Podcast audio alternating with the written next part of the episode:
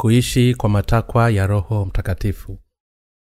Wagalatia sula ya tano mstari wa saba hadi mstari wa ishirina sita. Mlikuwa mkipiga mbio vizuri ni nani aliyewazuia msitii kweli? Kushawishi huku akutoka kwake yeye anayewaita ninyi chachu kidogo huchachua donge zima. Nina matumaini kwenu katika bwana ya kwamba hamtakuwa na nia ya namna nyingine. Lakini yeye anayewafadhaisha atachukua hukumu yake awaye yote. Nami ndugu zangu ikiwa ninahubiri habari ya kutahiliwa kwa nini ningali ninaudhiwa?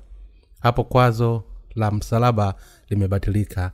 Raiti hao wanaowaita mashaka wangejikata nafsi zao maana ninyi ndugu mliitwa mpate uhulu lakini uhulu wenu usiwe sababu ya kuufuata mwili bali tumikianeni kwa upendo maana torati yote imetimilika katika neno moja nalo ni hili umpende jirani yako kama nafsi yako. Lakini mkiumana na kulana angalieni msije mkaangamizana basi nasema enendeni kwa roho wala hamtatimiza kamwe tamaa za mwili. Kwa sababu mwili hutamani ukishindana na roho na roho hushindana na mwili. Kwa maana hizi zimepingana hata hamwezi kufanya mnayotaka. Lakini mkiongozwa na roho hampo chini ya sheria. Basi mtendo ya mwili ni dhahili. Ndiyo haya uashelati uchafu ufisadi ibada ya sanamu uchawi uadui ugomvi wivu hasila fitina faraka uzushi husuda ulevi urafi na mambo yanayofanana na hayo.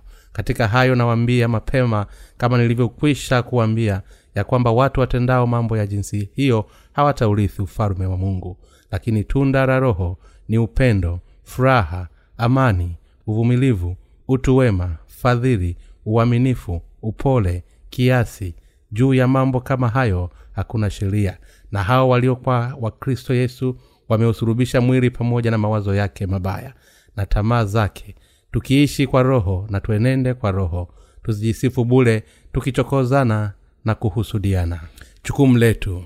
Kuna wakristo wengi wakati huu ambao bado hawajasamehewa dhambi zao kwa kuwa hawajapokea injili ya leo la dhambi ambayo imekuja na injili ya maji na roho na wanabaki wakikamatwa na mafundisho ya wakristo wa uongo. Kwa hivyo kupitia kitabu hiki cha wagaratia napenda kuwaonya kwa kuwa wanakubaliwa na uharibifu wa kiroho kwa sababu ya fundisho la sala za toba ambalo wamekuwa wakifuata. Ninahisi hivyo isipokuwa nichukue fursa hii kuweka wazi jambo hili. Hakutakuwa na fursa nyingine ya kusahihisha imani yao potofu. Watakatifu katika makanisa ya garatia walipata shida kubwa kwa sababu ya washika sheria. Watakatifu wengi wa garatia walichaachana na injili kamili ya wokovu ambayo paulo alikuwa amewahubilia. Wakageukia injili tofauti na matokeo yake wakaanguka katika uharibifu. Ndio maana mtume paulo aliandika barua yake ya kukalimu na ushauri kwa kanisa ya galatia. Sasa katika enzi hizi pia. Wakristo wengi wanajaribu kudhoofisha injili ya mungu kama wale waliotahiliwa ambao walikuwa katika makanisa ya galatia. Leo watu hawa sio wengine isipokuwa ni wale wanaojaribu kuosha dhambi zao kwa kuamini fundisho la toba. Siku hizi viongozi wa kikristo wanaua roho ambazo hazipaswi kufa na kuweka hai ambazo hazipaswi kuishi. Ezekieli sura ya mstari wa kwa maneno mengine roho nyingi za wakristo ambazo hazipaswi kukabili kifo cha kiroho zinaangamia bila sababu kwa ajili ya mafundisho ya uongo yanayoitwa fundisho ya toba. Imani yao ni mbaya kwa kuwa wanaamini kwamba dhambi zao zimesafishwa kupitia sala zao za toba. Walakini wanaishi bila kutambua hata jinsi fundisho la maombi ya toba lilivyo. Leo wale wanaamini katika fundisho potofu kama hilo hawana nia ya injili ya maji na roho na badala yake wanategemea tu mafundisho kadhaa ya kikristo yasiyokuwa na msingi. Hii pia ni kwa sababu hata hawatambui kuwa ondoleo la dhambi hupatikana kupitia injili ya maji na roho. Hivyo ni lazima tuhubiri kwa kila mtu injili ya maji na roho iliyofunuliwa katika maandiko. Kwa kufanya hivyo tunaweza kuwafanya wale wanaofanya sala za toba watambue tu imani yao ni mbaya. Kwa sababu hiyo watu wanaweza kuja katika baraka ya injili ya kweli ya maji na roho ikiwa tutawafundisha ukweli. Pia kwa sababu ikiwa tutashindwa kushuhudia injili ya kweli kwa msingi wa neno la mungu na badala yake tukaendelea kukosoa mafundisho ya kikristo basi watu hawatazingatia hoja zetu. Watasema tu sawa hiyo ni mawazo yako mwenyewe.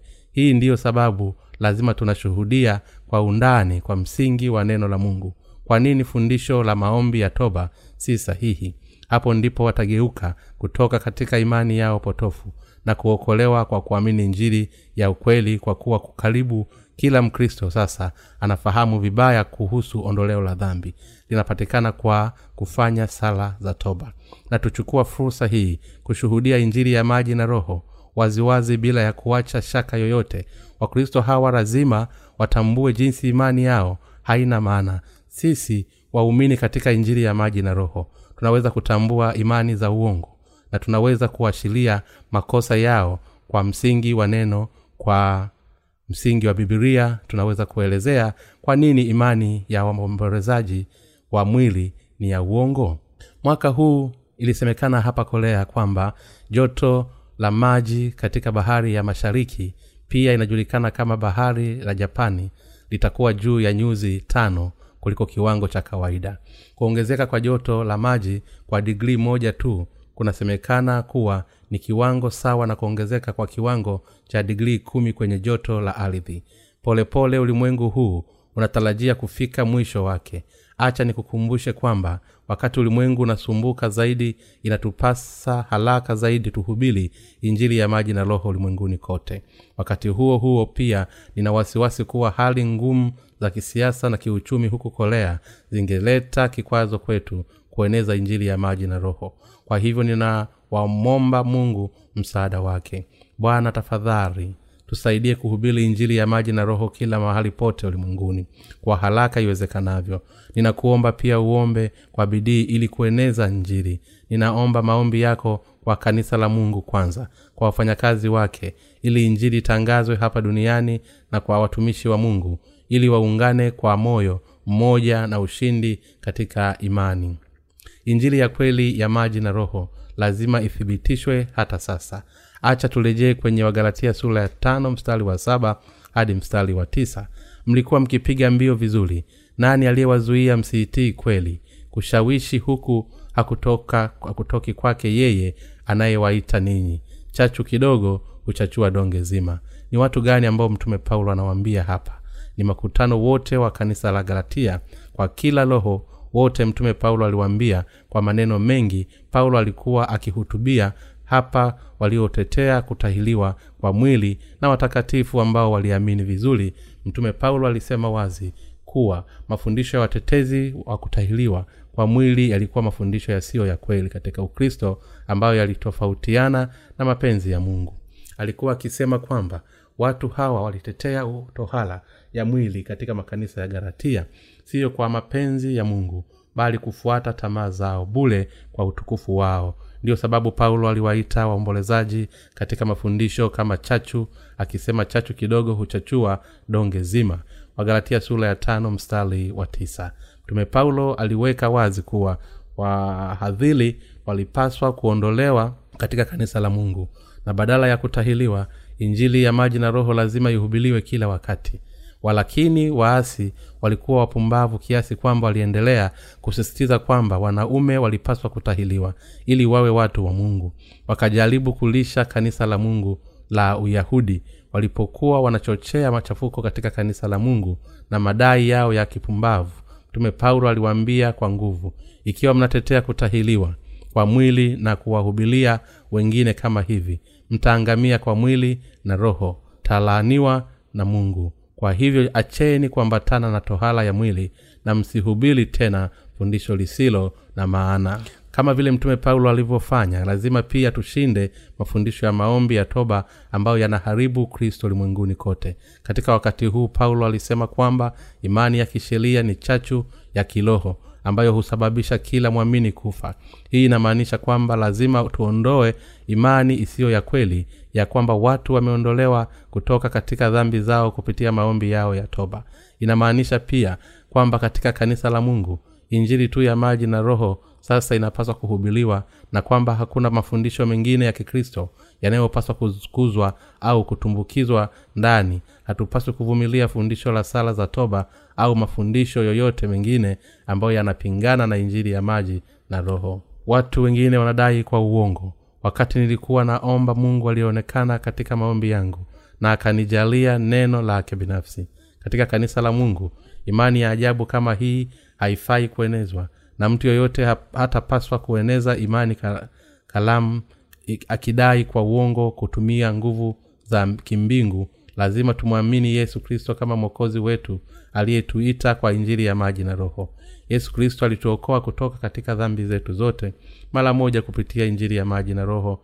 Na kila mwamini wa kweli katika injili hii ameokolewa kutoka katika dhambi zake zote kwa neema yake.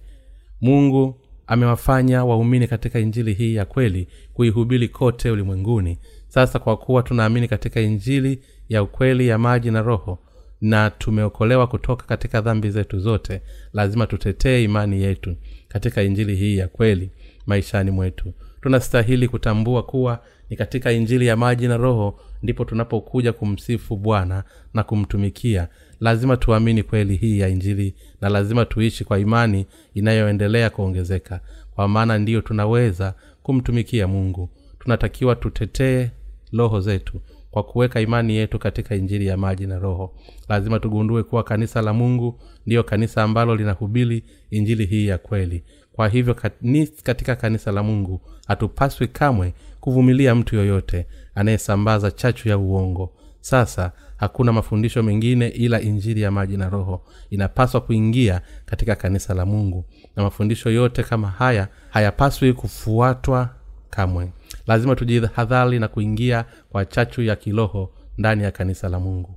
Chachu inatumbulika kuwa na sifa ya kiwango chake cha kufula ili kuochilia watu wa israeli kutoka utumwani wa misri. Mungu aliwa, alikuwa amewawezesha kuvuka bahari nyekundu na kuwaokoa kutoka katika pigo la siku zijazo. Alikuwa ameanzisha sherehe ya pasaka kwao. Sikukuu ya pasaka ilipaswa kufuatwa na wiki la sikukuu ya mikate isiyotiwa chachu. Kwa hivyo watu wa israeli walipaswa kuweka sikukuu ya mikate isiyotiwa chachu kwa siku saba jangwani baada ya kukimbia kutoka misri. Mungu alikuwa amewaambia watu wa israeli waondoe chachu kutoka katika makazi yao wakati wa siku ya saba za sikukuu ya mikate isiyotiwa chachu iliyoanzishwa na yeye. Chachu hii hapa ni sawa na mafundisho mabaya ya leo ambayo yanaongoza wakristo kwenye ufisadi wa kiroho. Ndiyo maana mungu na alitaka watu wa israeli kula mkate ulio safi usiotiwa chachu. Kwa nini mungu alituambia kula mkate safi usiotiwa chachu? Hii inamaanisha kwamba alitaka kutupa neno safi la injili la maji na roho ili tupate uzima wa milele mioyoni mwetu kwa hivyo wale ambao bado wanaamini katika fundisho la maombi ya toba lazima sasa watupilie kando imani hii na badala yake waamini injili ya kweli na kuufikia uokovu wao. Kufanya hii iwe zakana sisi wenyewe tunapaswa pia kuamini katika injili ya maji na roho kwa moyo wetu kama ilivyo na kuihubiri kwa, wengi, kwa wenye dhambi kama ilivyo. Kwani tumepokea ondoleo la dhambi zetu kwa kuamini njiri hii ya kweli. Wakati mkate wenye chachu unaweza kuonekana kuwa mtamu kwa muda hauwezi kuhifadhiwa kwa muda mrefu kwani unaharibiwa haraka kwa ajili ya chachu. Mkate wa chachu unaishilia mafundisho mabaya na ki, ya kiroho. Ikiwa mtu katika kanisa la mungu anaamini katika fundisho la maombi ya toba badala ya injiri ya maji na roho imani ya watu kama hao itaharibika kwa urahisi pia ikiwa watu wengine wanafikiria kwamba nguvu ya kufukuza pepo ni bora kuliko imani ya kuamini injiri ya maji na roho. Injiri ya mungu basi kwa imani kama hizo wanafuata zaidi ya miujiza na ishara zinazokuja kutoka kwa shetani mwenyewe. Injiri ya maji na roho tuliyo nayo ni injiri ya nguvu inayowapa waumini wake uzima wa milele. Ndiyo maana mungu alituambia kutetea imani yetu iliyowekwa katika neno la mungu kwa moyo wote na tuweke imani yetu katika injili ya maji na roho. Basi tuifanye kalamu si kwa chachu ya kale wala kwa chachu ya uovu na ubaya bali kwa yasiyochachika ndiyo weupe wa moyo na kweli. Wakorintho wa kwanza sura ya tano mstari wa nane.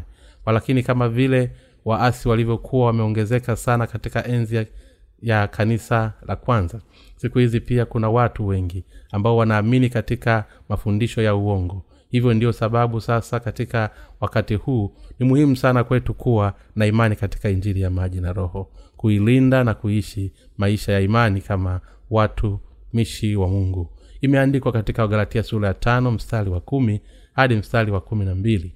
Nina matumaini kwenu katika bwana ya kwamba hamtakuwa na nia ya namna nyingine lakini yeye anayewafadhaisha atachukua hukumu yake awaye yote. Nami ndugu zangu ikiwa ninahubiri habari ya kutahiliwa kwa nini ningali ninaudhiwa? Hapo kwazo la msalaba limebatilika. Laiti hao wanaowatia mashaka wangejikata nafsi zao. Mtume paulo alisema hapa nina matumaini kwenu katika bwana ya kwamba hamtakuwa na nia ya namna nyingine paulo pia alisema kwamba mungu atawahukumu watetea watetea kutahiliwa kwa mwili. Aliendelea kusema nami ndugu zangu ikiwa ninahubiri habari ya kutahiliwa kwa nini ningali ninaudhiwa? Hapo kwazo la msalaba limebatilika. Wagalatia sura ya tano mstari wa kumi na moja. Kwa maneno mengine paulo alikuwa akisema kwamba imani ya wale wanaotetea kutahiliwa kwa mwili ilikuwa na makosa kabisa.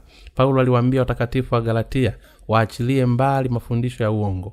Kwa maneno mengine aliwashauri waovu waachilie mbali imani yao potofu sio kwa sababu ya mtu kukosa lakini kwa hiari yao.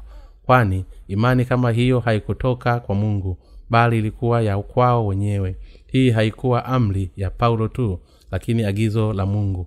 Mtume paulo alikuwa mtumishi wa kweli wa mungu ambaye aliamini katika injili ya maji na roho na alikuwa ameteswa sana kwa kuhubiri imani hii ili kutetea imani hii alikuwa amevumilia mateso makubwa karibu na kifo kwa ushuhuda wake. Mtume paulo pia alikuwa amevumilia aina fulani ya maumivu ya makali ya mwili kutetea injili ya maji na roho. Ndio sababu paulo aliwakemea watu wa sheria akisema kwamba walikuwa wakitetea kutahiliwa kwa mwili tu badala ya kuteswa na kristo. Imani ya mtume paulo ilikuwa imani ya aina gani alikiri imani yake kwa maneno yafuatayo. Maana ninyi nyote mliobatizwa katika kristo mmemvaa kristo. Wagalatia sura ya tatu mstari wa ishirina saba. Haya ni maneno ya paulo ya kukili ukweli akitangaza kwamba imani yake imewekwa kabisa katika yesu kristo aliyekuja hapa duniani kwa injili ya maji na roho. Paulo aliamini kwa moyo wote kuwa bwana alipokuja ulimwenguni na kubatizwa na yohana mbatizaji alichukua juu yake mwenyewe dhambi zote za ulimwengu huu mara moja. Na aliamini pia kuwa bwana baada ya kuchukua dhambi za ulimwengu huu kupitia ubatizo wake akasurubiwa msalabani. Alisurubiwa na kumwaga damu yake.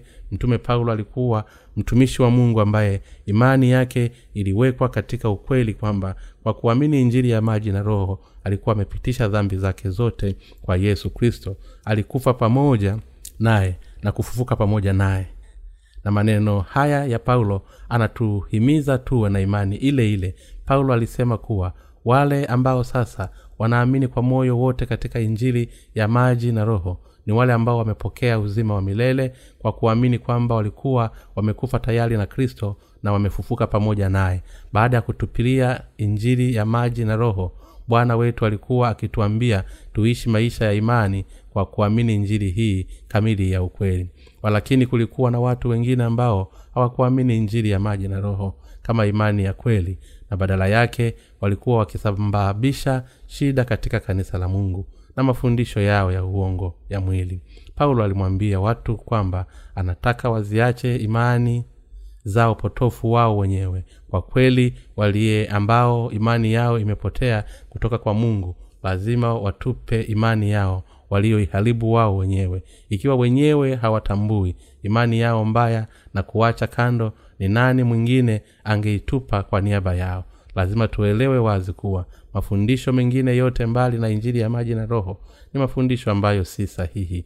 Wenyewe tunapaswa kuyaweka kando kwa sababu injili ya maji na roho ndiyo ukweli dhahiri ambao umeosha dhambi zote za ulimwengu. Tunaweza kuhubiri kwa watu kila wakati hata ikiwa tungeshuhudia injili hii ya kweli ya maji na roho kwa makumi au maelfu ya nyakati bado ingekuwa haitoshi. Kinyume chake kuhubiri kitu kingine chochote isipokuwa injili ya maji na roho hata mara moja tu ni lazima kuepukwe. Watu wanashauku kusikiliza neno la injili safi na lisilo na chachu la maji na roho. Walakini wale ambao hawaamini injili ya kweli ya maji na roho kwa mioyo yao wamechoka kusikiliza injili hii mara kwa mara. Wanatafuta kushikamana na imani yao ya kishirikina na potofu huku wakikataa injili ya maji na roho. Walakini imani yao na ufahamu wao kwa kweli sio kitu zaidi ya chachu mbaya mbele za mungu. Ndiyo sababu ninawasihi nyinyi nyote mjue ukweli wa bibilia unaomaanisha nini na kuamini bila hatia katika injili ya maji na roho. Kwa mioyo yenu kupitia katika injili ya maji na roho mungu alikuwa ameruhusu matukio mengi katika nyakati za agano la kale. Kwa kweli tohara ya mwili pia ilikuwa kivuli cha injili ya maji na roho. Tunapowafundisha wale ambao wamechanganyikiwa na uwasi wa mwili inabidi kuwafundishe kwamba sheria ya tohara ililenga kuwafanya wajue kutahiliwa kwa moyo na ikusema ondoleo la dhambi. Walumi sura ya pili mstari wa ishirina tisa kwa hivyo lazima tugundue kuwa kuambatana na kutahiliwa kwa mwili hakika hakuhusiani na yesu kristo. Ikiwa injili inayohubiliwa na wakristo wa leo ni tofauti na injili ya maji na roho lazima watambue kuwa hawana uhusiano wowote na yesu kristo. Sasa hapa pia kuna sababu na ni lazima tuamini na kuhubiri injili ya maji na roho. Lazima tukumbuke neno la kweli lililohubiliwa na paulo matakwa ya roho mtakatifu ambayo mtume paulo alizungumza. Sasa mtume paulo anazungumza juu ya matakwa ya mwili na yale ya roho na kisha akahitimisha na hao walio wa kristo yesu wamesulubisha mwili pamoja na mwazo yake mabaya na tamaa zake. Tukiishi kwa roho na tuenende kwa roho. Tusijisifu bule tukichokozana na kuhusudiana. Wagalatia sula ya tano mstari wa ishirina nne hadi mstari wa ishirina sita sasa wewe na mimi lazima tuishi kulingana na matakwa ya roho mtakatifu katika maisha yetu yote. Lazima tusulubishe tamaa zake za kale na tamaa za mili yetu. Ikiwa wewe na mimi tunaamini sana katika yesu kristo basi tunapaswa kusurubisha kila tamaa za mwili pamoja na yesu kristo. Hapo ndipo lazima tufufuliwe pamoja naye. Ndipo tunaweza kujieleza kama watumishi wa kweli wa kristo. Kwa upande mwingine ikiwa moyo wako bado umejawa na tamaa za kidunia. Na ikiwa bado unafuata matakwa yako mwenyewe basi lazima utambue kuwa kuamini kabisa katika yesu kristo kwa moyo wote na siyo kweli kuwa unamfuata kama vile wakristo wengine walipata uharibifu wa kiroho katika siku za mtume paulo. Kwa sababu ya waovu. Katika wakati huu pia watu wengine bado wanafuata matamanio ya miili yao hata baada ya kuamini njiri ya maji na roho mwishowe watabeba dhamana ya adhabu ya kutisha ya mungu kwa sababu wanazuia kueneza injili. Wale ambao hawatupi kando tamaa za miili yao hata baada ya kuzaliwa mara ya pili kwa kuamini injili ya maji na roho ni sawa na watetezi wa kutahiliwa kwa mwili. Kilicho kawaida kwa wote wawili ni kwamba wanafanya kazi kuharibu kanisa la mungu na kuzuia injili ya maji na roho kutangazwa kwa kweli ni adui wa mungu. Mtume paulo alikili imani yake katika injili ya maji na roho. Tena nimesulubiwa pamoja na kristo lakini ni hai wala si mimi tena bali kristo yu hai ndani yangu. Wagalatia sura ya pili mstari wa ishirini. Kwa maana wengi wenu mliobatizwa katika kristo mmemvaa kristo. Wagalatia sura ya tatu mstari wa ishirini na saba. Na hao walio wa kristo yesu wamesurubisha mwili pamoja na mawazo yake mabaya na tamaa zake. Wagalatia sura ya tano mstari wa ishirini na nne paulo aliendelea kusema kwamba alisulubisha hadi kufa na kristo na kufufuka pamoja naye yote kupitia imani yake katika injili. Kwa nini alifanya hivi? Hiyo ni kwa sababu mimi na wewe tunahitaji kusisitiza imani yetu katika injili ya maji na roho. Kwa maana hata baada ya kupokea ondoleo la dhambi zetu kwa kuamini injili hii ya, ma, ya kweli bado tunafungwa na mwili wetu usio kamili. Ingawa mwili wetu bado haujakamilika tumepokea ondoleo la dhambi zetu kwa kuamini njiri ya maji na roho. Walakini ikiwa tungeendelea kufuata matakwa ya mwili hata baada ya kuzaliwa mara ya pili itakuwa sawa na kufuata miungu yetu ya dhamani. Unahitaji kufahamu kuwa ikiwa sisi tuliozaliwa mara ya pili tunafuata mili yetu ni sawa na kusema kuwa hatuna chochote tena cha kufanya na bwana baada ya kuokolewa katika dhambi zetu zote kwa kuamini njiri ya maji na roho. Hii ni sawa na kumtumikia miungu ya dhamani ya filauni wengine wako wanaoweza kuwa na wafalume wawili mioyoni mwao. Mtu anaweza kuwa na mungu na mfalume mwingine anaweza kuwa mwenyewe. Ni tamaa ya mwili kabla ya kujatadhaliwa mara ya pili. Tamaa zetu zilikuwa zimetawala juu yetu kama mfalume wetu lakini mara tu tulipozaliwa mara ya pili mungu ndiye mfalume wetu. Hata kama licha ya hii ungefuata mwili wako hata baada ya kuzaliwa mara ya pili basi utageuka kuwa adui wa mungu. Haya ndiyo maoni ambayo ninapenda kukujulisha wewe leo hii. Wewe na mimi tumekuwa viumbe vipya. Nchini korea kuna miti mingi ya popula iliyopandwa kando kando ya mto au mlango wa kijiji. Tunapaswa kufikiria hapa kwamba wazee wa kijiji waliamua kukata mti mkubwa wa zamani wakisema kwamba haikuwa lazima lakini ikiwa hawataondoa mti na mizizi yake na kuacha shina lake mwaka utakaofuata wangeona maua mapya yakiongezeka na matawi mapya yakikuwa ninatumia mfano huu kuonyesha kwamba tamaa zetu za mwili ni kama hivi. Mtume paulo alisema kwamba tunapoamini katika injili ya maji na roho iliyo ndani ya mioyo yetu maisha mapya ya yesu kristo yanapandikizwa ndani yetu. Katika walumi sura ya kumi na moja paulo anafafanua kwamba maisha ya kweli yanayoitwa injili ya maji na roho yameongozwa kwetu ambayo hayatakuwa na sifa mbaya ya mwili. Wakati mti huo wakati mti umepandikizwa matawi yake yanakatiliwa mbali na kuachana na shina la mti. Kipande cha mizizi hukatwa kwa upembe halafu skon hupandikizwa kwenye kipande cha mizizi. Ujanja huo hufungwa na bomba. Hatimaye sikon itaanza kukua ili kuchukua virutubisho kutoka kwa kipandikizi ambacho kimepandikizwa. Ikiwa mti wa piela uliopandwa umepandikizwa ndani ya mti wa mzaituni mwitu hata mizizi yake hutoka katika mti wa mzaituni mwitu. Matawi yake yatatokana na mti uliopandwa na kwa hivyo utazaa pil zilizolimwa. Hivyo ni kwa sababu mti wa mzaituni wa kibiashara uliwekwa kwenye mti wa polini. Hivyo bibilia inatuambia kuwa bwana wetu yesu kristo alikuja ndani ya mioyo yetu mibaya iliyojaa sifa mbaya za miili yetu akaondoa dhambi zote kwa injili ya maji na roho na kisha akapanda maisha yake mioyoni mwetu. Kuweka tofauti roho wa mungu amekuja ndani ya mioyo yetu ambayo ilikuwa ikijazwa na maovu tu. Paulo alisema kwa maana ikiwa wewe ulikatwa ukatolewa katika mzeituni ulio mzeituni mwitu kwa asili yake kisha ukapandwa ukapandikizwa kinyume cha asili katika mzeituni ulio mwema. Walumi sula ya kumi na moja mstari wa ishirini na nne. Kwa maneno mengine mungu alikata tamaa ya mili yetu ambayo ni sawa na mzeituni mwitu na akapandikiza kwetu sisi shauku ya roho wa yesu kristo ambaye ni mti wa mzeituni wa kweli. Ndio maana sasa tunaweza kuzaa matunda ya roho mtakatifu mzeituni wa kweli.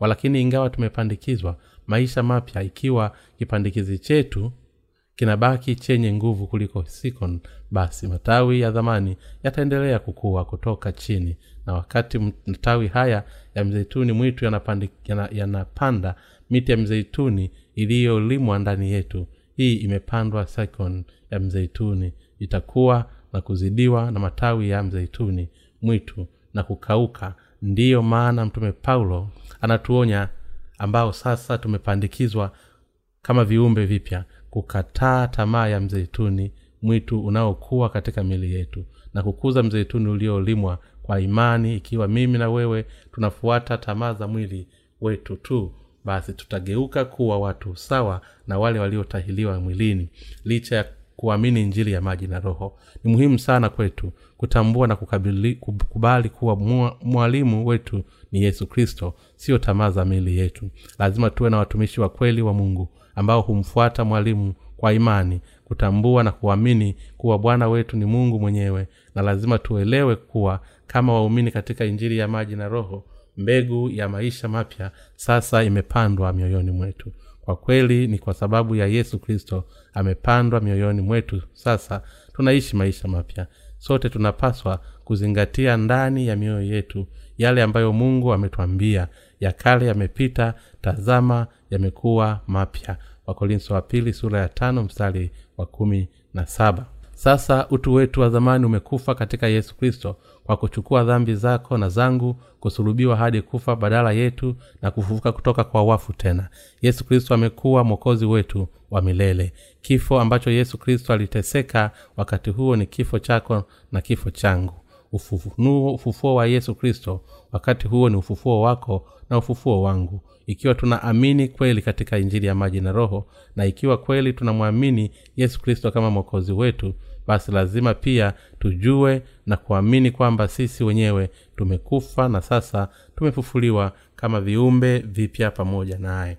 Ingawa mimi na wewe tumepokea ondoleo la dhambi zetu kwa kuamini katika injili ya maji na roho tamaa za miili yetu huendelea kuibuka milele. Katika kila wakati kama huu lazima tukumbuke kuwa sisi wenyewe tumekufa na yesu kristo na kutangaza katika mioyo yetu kwamba tumefufuka pamoja na yesu kristo kwa kuamini injili ya maji na roho. Kupitia imani yetu katika injili ya maji na roho lazima tushinde tamaa za mwili na tuishi kwa imani hii ya kiroho. Inakupasa ushinde tamaa zako za mwili kila siku kwa imani. Tamaa hizi za mwili zitasababisha maisha yako mapya kutoweka milele. Ndiyo maana mtume paulo alisema ninakufa kila siku wakorinso wa kwanza sura ya 15 mstari wa 31 tunahitaji pia kutambua kila kitu kinachojitokeza katika mawazo yetu ili kuona ikiwa ni sawa au si sawa. Ikiwa tutagundua kuwa mawazo yetu hayako sawa wakati yanayoonyeshwa kwenye taa ya injili ya maji na roho lazima tuitupe kando kupitia imani yetu katika injili ya maji na roho. Sisi sote lazima tugundue imani duni kutoka katika imani sahihi na tutetee imani hii ya kweli. La sivyo tungeanguka katika kifo cha kiroho. Nina hakika kuwa hakuna mtu kati yenu anayetaka kugeuka kuwa mtu ambaye licha ya kuwa amejiunga na watu wa mungu kwa kuamini injili ya maji na roho bado anasimama dhidi ya mapenzi ya mungu na kueneza uongo hapa duniani dhidi ya matakwa yake. Hata hivyo ikiwa hautashinda tamaa zako za mwili hata baada ya kuamini injili ya maji na roho basi hatimaye utakuwa kama yeroboamu hakuna yeyote kati yenu anayetaka kuwa kama mfalume yeroboamu yeroboamu hakuwa mfalume halali kwani alikuwa ameanzisha ufalume wa kaskazini wa israeli na kujipanga kama mfalume wake kuogopa kwamba watu wake wanaweza kumgeukia mfalume wa yuda alifanya dhambi kubwa kwa kubadilisha siku ya upatanisho na taasisi ya ukuhani peke yake.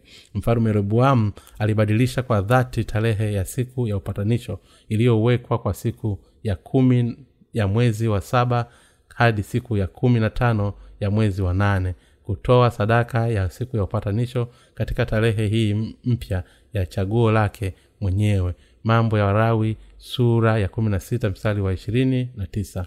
Na wafalume wa kwanza sura ya kumi na mbili mstari wa tatu hadi mstari wa thelathini na mbili. Watu wengi wa ufalme wa kusini wa yuda waliangukia mafundisho mabaya ya yeroboamu na kwa sababu hiyo walikabiliwa na uharibifu wa kiroho tu lakini pia uharibifu wa mwili. Mwishowe wakawa watumwa wa babeli kwa miaka sabini. Haswa kwa sababu yeroboamu alikuwa ametenda dhambi kubwa dhidi ya mungu akiuliza hasira yake kwamba watu wa israeli waliishi kupoteza nchi yao kuwa watumwa kwa miaka sabini kwa kuharibu ukweli wa dhabihu ya siku ya upatanisho iliyoanzishwa na mungu. Yeroboamu alifanya dhambi kubwa ambayo iliwaua watu wake wote kwa sababu aliharibu sheria ya kuosha dhambi ambayo kupitia israeli wangeweza kupokea ondoleo la dhambi zao wale wote walioungana mkono naye waliangamia kiroho kwa maneno mengine mtu huyu yeroboamu hakufanya dhambi yeye mwenyewe na kukabiliwa na kifo chake kiroho peke yake lakini alite, alileta kifo cha kiroho kwa watu wengi. Mtume paulo alisema laiti hao wanaowatia mashaka wangejikata nafsi zao. Wagalatia sura ya tano mstari wa kumi na mbili. Kama tungekuwa katika viatu vya paulo labda tungeliweza lingeweka hivi badala yake tungesema wale ambao wanakusumbua kwa mafundisho yao ya uongo nataka uwakatilie mbali. Lakini paulo bado alikuwa na moyo wa huruma kwao na akasema jihadharini na wale wanaowasumbua kanisa na kulitesa. Watu kama hao wanapaswa kujikata wenyewe wao wenyewe wanapaswa kutupilia mbali mafundisho yao ya uungu wakati wao. Wengine wanapotea baada ya kuamini injili ya maji na roho wengine humfuata bwana kwa muda mrefu tangu wakati wanapozaliwa tena kwa kuamini injili ya maji. Hawaumini wenzangu sio rahisi sana kumfuata bwana baada ya kupokea ondoleo la dhambi. Unapaswa kuwa na heshima kwa wale ambao waliamini injili ya maji na roho waliokutangulia kwa sababu watu hawa wameishi maisha yao yote kila wakati wakiamini injili ya kweli na kumtumikia bwana kwa muda mrefu. Sio rahisi kuishi maisha kama haya ya imani. Walimwamini yesu kristo kwa muda mrefu na walimtumikia na kumfuata kwa utiifu kama mfalume wao na wamejitahidi dhidi ya tamaa zao wakati huu wote na kushinda kwa imani.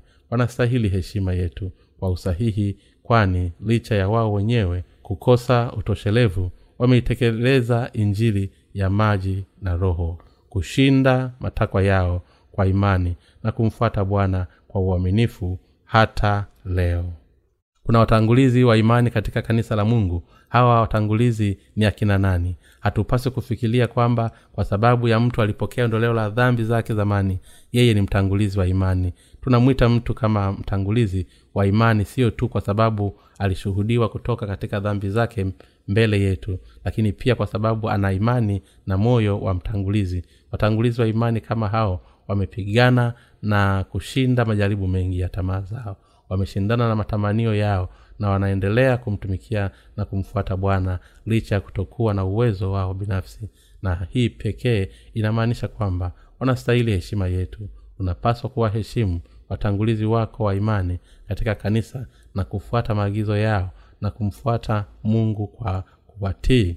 Watakatifu wengine waliozaliwa mara ya pili wanaweza kusema ninaongoza ma- maisha yangu ya imani vizuri lakini vipi kuhusu wale wanaoitwa watangulizi wa imani? Inaonekana kwangu kuwa hawana umuhimu mkubwa sana lakini agizo la kanisa lililowekwa na mungu halibadiliki bila kujali lipawa au kiwango cha kiroho alicho nacho kwa kuwa watangulizi wa imani wamemfuata bwana wakati huu wote wakivumilia majaribu isitoshe na kukata tamaa mara nyingi katika imani licha ya kutokuwa na uwezo na udhaifu. Wote wanastahili heshima ya wale ambao wanafuata nyayo zao. Kwani imani wewe na mimi lazima pia tuwe na shauku zaidi yenye kuamsha mioyo yetu. Hakika tutakufa ikiwa tutafuata tamaa zetu za mwili. Wakati inawezekana kwetu kufuata tamaa za mwili kwa muda mfupi kwani sote hatujakamilika lakini tutamfuata yesu kristo tukiweka imani yetu katika injili ya maji na roho. Vitu vya ulimwengu huu sio vya kweli. Kile kilicho katika ulimwengu huu sio cha milele. Muda sio mrefu baadaye kila kitu katika, katika ulimwengu huu kitabadilika na kutoweka walaka wa kwanza wa yohana sura ya pili mstari wa kumi na saba. Angalia wamongoli ya kizazi cha gengsi khan ambaye aliwahi kutawala imaya kubwa zaidi katika historia ya wanadamu. Sasa wanaishi katika nchi ndogo dhaifu iliyotengwa na uchina. Kwa mfano huu kila kitu katika ulimwengu huu hupungua mara tu itakapofikia kilele chake. Utukufu wa ulimwengu kutoka kwa brinki ya jicho kwa kweli watu wengi zaidi hata hawafikii mkutano wa kilele lakini wamekuwahi kwama chini tu kutoweka bila kujua.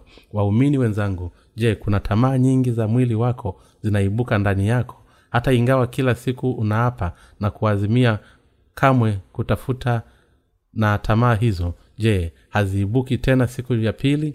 Wakati tamaa ya mwili zikiendelea kuenea lazima utazikataa wakati baada ya muda na imani yako katika injili ya maji na roho. Paulo alisema na hao walio wa kristo yesu wamesurubishwa mwili pamoja na mawazo yake mabaya na tamaa zake. Wagalatia sura ya tano mstari wa ishirini na nne. Hii inamaanisha kuwa waadilifu ambao wamepokea ondoleo la dhambi zao kwa kuamini njiri ya maji na roho tayari wamethurubisha matakwa yao na tamaa zao. Hivyo na sisi wenyewe tunavyo imani hii. Haiwezekani kwetu kumfuata bwana. Hatuwezi kumfuata bwana bila kujikana wenyewe kila siku. Na nina, nina hadithi binafsi ya kukushirikisha na wewe. Licha kusita kwangu wakati mmoja nilikuwa na kaka mkubwa lakini alikufa akamwacha mke wake na watoto wadogo. Moyo wangu ulizama kila nilipokuwa nikifikiria kuhusu mpwa wangu na shemeji. Iliumiza moyo wangu kwa sababu sikuweza kuwatunza vyema walakini kila wakati moyo wangu ulipokuwa na huzuni juu ya familia yangu ya kimwili nilitafakari yafuatayo kwa kweli huumiza moyo wangu wakati ninawafikiria kwa njia ya mwili lakini hata ningejitahidi vipi kuwasaidia. Kama nitaweza kuwasaidia kwa muda je naweza kuhakikisha hatima yao milele? Ikiwa hawataamini injili ya maji na roho wataangamizwa na kutupwa motoni baadaye. Na kwa hivyo ni nini ambacho ninapaswa kuwafanyia. Ikiwa nitajitolea kwa familia yangu tu nitapuuza jukumu langu la kueneza injili ya maji na roho na ikiwa hii itatokea haitawezekana tu kuhubiri injili ulimwenguni lakini imani yangu yenyewe pia itakuwa hatarini isingekuwa janga kwa familia yangu na kwa upana zaidi ni hasila kwa ulimwengu wote. Hii ni chaguo ambalo si zuri kwa mtu yeyote. Je nisingekuwa na hisia na tamaa za mwili mimi pia nina tamaa za mwili kama kila mtu mwingine alivyo. Lakini hata hivyo ikiwa ningefuata tu matamanio yangu na tamaa ningewezaje kuihubiri njiri ya maji na roho katika ulimwengu wote? Je ningewezaje kufanya kazi ya kuokoa watu wengi ulimwenguni kote ikiwa ningefuata hisia zangu za mwili? Ijapokuwa mimi mwenyewe pia ninayo matamanio na matamanio ya binafsi jambo sahihi kufanya ni kuacha kila kitu nyuma ya kuishi kwa ajili ya bwana. Kwa sababu kuna nyakati nyingi wakati ninaposisitiza matakwa yangu na tamaa zote ili kutii amri ya yesu kristo ambaye ni mfalume wangu na mfalume wako. Ninasulubisha matakwa yangu ya mwili kwa imani. Hivi ndivyo ninaweza kumfuata bwana licha kutokuwa na uwezo wangu. Kanuni hiyo hiyo inatumika kwako pia. Wewe pia hauna tofauti kwani unazo tamaa za mwili pia. Je hauna tamaa za mwili? Hapana kila mtu anazo. Lakini ikiwa unajizuia kufuata tamaa yako ya mwili haziishii hapo tu matokeo ni nini? Ikiwa tutafuata matakwa ya miili yetu ikiwa tutashindwa kumfuata bwana kwa imani licha ya kuokoa kutoka katika dhambi kwa kuamini injili ya maji na roho basi tutamalizika kama viumbe vingine. Tunashindwa kiroho. Kushindwa katika maisha yetu ya kiimani ni kuharibiwa katika mwili na roho. Ikiwa hii itatokea hatutaweza kupokea baraka za mungu ndiyo maana lazima tumfuate bwana na kuweka imani yetu katika injili ya maji na roho. Kupitia imani yetu katika injili ya maji na roho tamaa zetu za mwili lazima zife na kristo na roho zetu lazima zifufuliwe pamoja na kristo.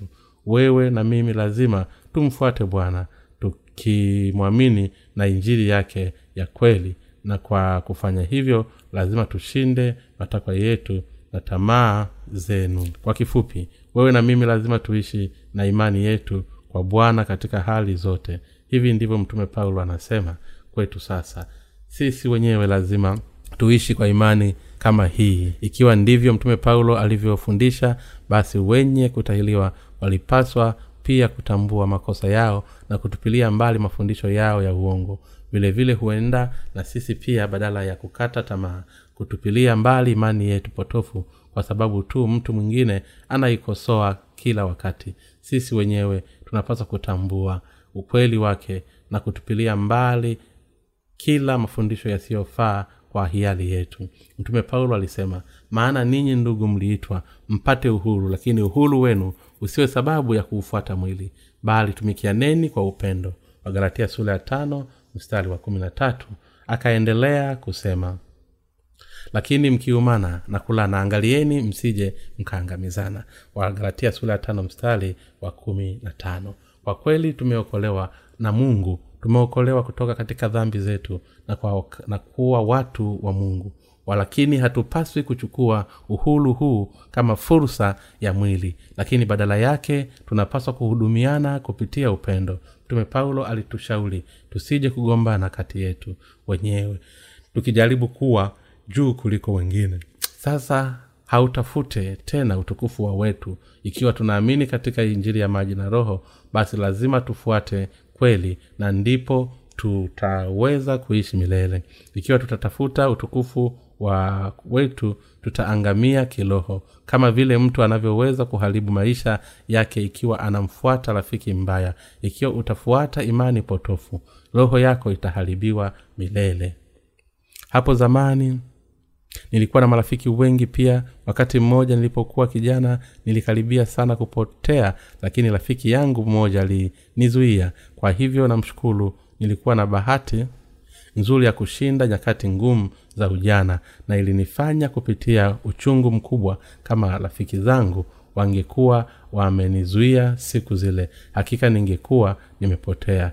Niligundua wakati huo ni muhimu sana kuwa na marafiki wazuri na pia niliamua kuwa rafiki mzuri kwa kila mtu. Sasa katika wakati huu wa uovu ni muhimu sana kwa waumini katika injili ya maji na roho kuwa na, o, na wale ambao wanaamini katika kweli ile ile kama marafiki wao. Je una marafiki wengine ambao wako karibu na wewe hata ingawa hawajapata ondoleo la dhambi zao? Kwa kweli kwa kuwa hata wenye haki waliozaliwa mara ya pili wanahisi wanahisia wanaweza pia kuvutia kihisia kwa mtu ambaye hajaokoka walakini ikiwa unafanya urafiki na mtu ambaye imani yake ni tofauti na yako basi utaishia kuangamia kiroho. Ndiyo maana tunapaswa kuwa waangalifu na kuanguka katika uhusiano wa kidunia.